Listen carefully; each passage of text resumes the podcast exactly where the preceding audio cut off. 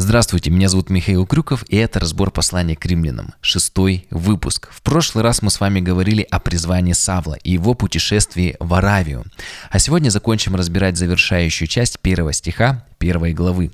Прочитаем «Павел, раб Иисуса Христа, призванный апостол, избранный к благовестию Божьему».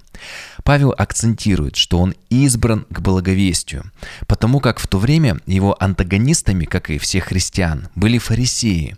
Слово «фарисеи» можно перевести как «тот, кто отделен». Фарисеи считали себя отделенными от язычников и нерелигиозных евреев, отделенными от всякой нечистоты, отделенными для Бога. И это слово схоже с избранием. В греческом они даже имеют общий корень – афоризо. Но фарисеи не были отделены Богом, не были избраны им и не отвечали Божьим требованиям, а скорее сами себя отделили и были самозванными служителями. Савол вполне это понимал, так как он, как сам писал о себе в послании филиппийцам 3 главе, был обрезан восьмой день из рода Израилева, колена Вениаминова, еврей от евреев, по учению фарисей, по ревности гонитель Церкви Божьей, по правде законной, непорочной. И далее Савол пишет, что он хоть и был одним из самых примерных фарисеев, но читаем седьмой стих, «Что для меня было преимуществом, то ради Христа я почел читою».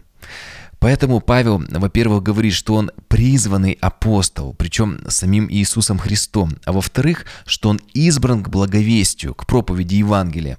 И также он подчеркивает, что это благовестие не Павлова, э, не его личная мудрость или философия, но это благовестие от Бога.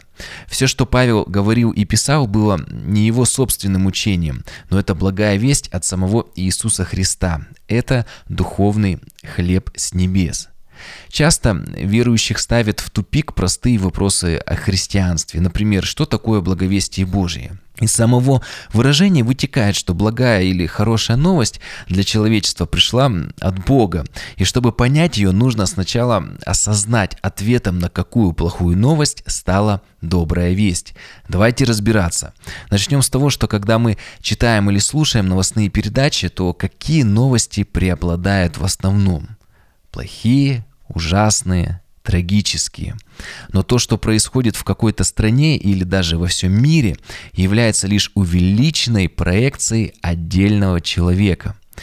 А абсолютно любой человек, как написано в послании к римлянам 3 главе, согрешил и лишен славы Божией по причине греховной природы, или, как я ее называю, болезнью, передающейся половым путем от первых людей Адама и Евы всем своим предкам.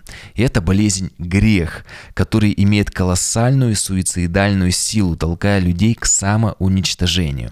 Грех – это всегда плохая новость, самая плохая как для человека, так и для всего человечества. В основе греха лежит эгоизм и гордыня, возвышение себя, своего «я». Первым, как мы узнаем из Писания, согрешил сатана, который захотел стать Богом. А после и люди, Адам с Евой, поставившие свои желания выше повеления Бога. Все человечество заражено эгоцентризмом, и каждый человек хочет все делать по-своему, не оглядываясь на заповеди Божьи, с самого детства не слушаясь родителей, а во взрослом возрасте не обращая внимания на нравственные законы. А это формирует такую основную цель жизни человека, как постоянное самоублажение, конечно, поданное в красивой обертке благих целей и ценностей. Как часто говорят, люди вместо того, чтобы любить людей и использовать вещи, начинают любить вещи и использовать людей. Человек теряет способность любить, он занят только собой. Желание отдавать угасает, и человека захватывает только одно желание – обладать. И это главная причина потери радости мира. В экономике даже существует такой закон, как закон убывающей отдачи. Чем больше человек имеет, тем сложнее ему получить удовлетворение. Также следствием греха является чувство вины – Это данный Богом человеку триггер, предупреждающий, что нужно что-то исправить. Но чем больше человек живет, тем больше согрешает, и тем больше это чувство вины возрастает.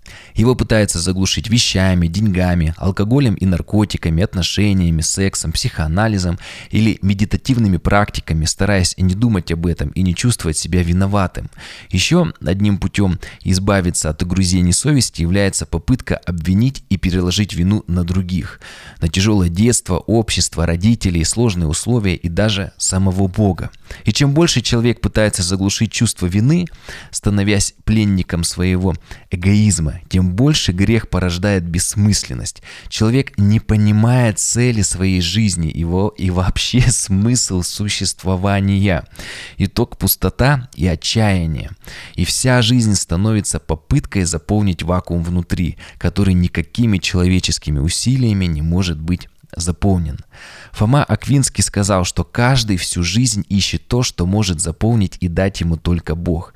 Но чем дольше живет человек, тем сильнее, быстрее и дальше он удаляется от Господа.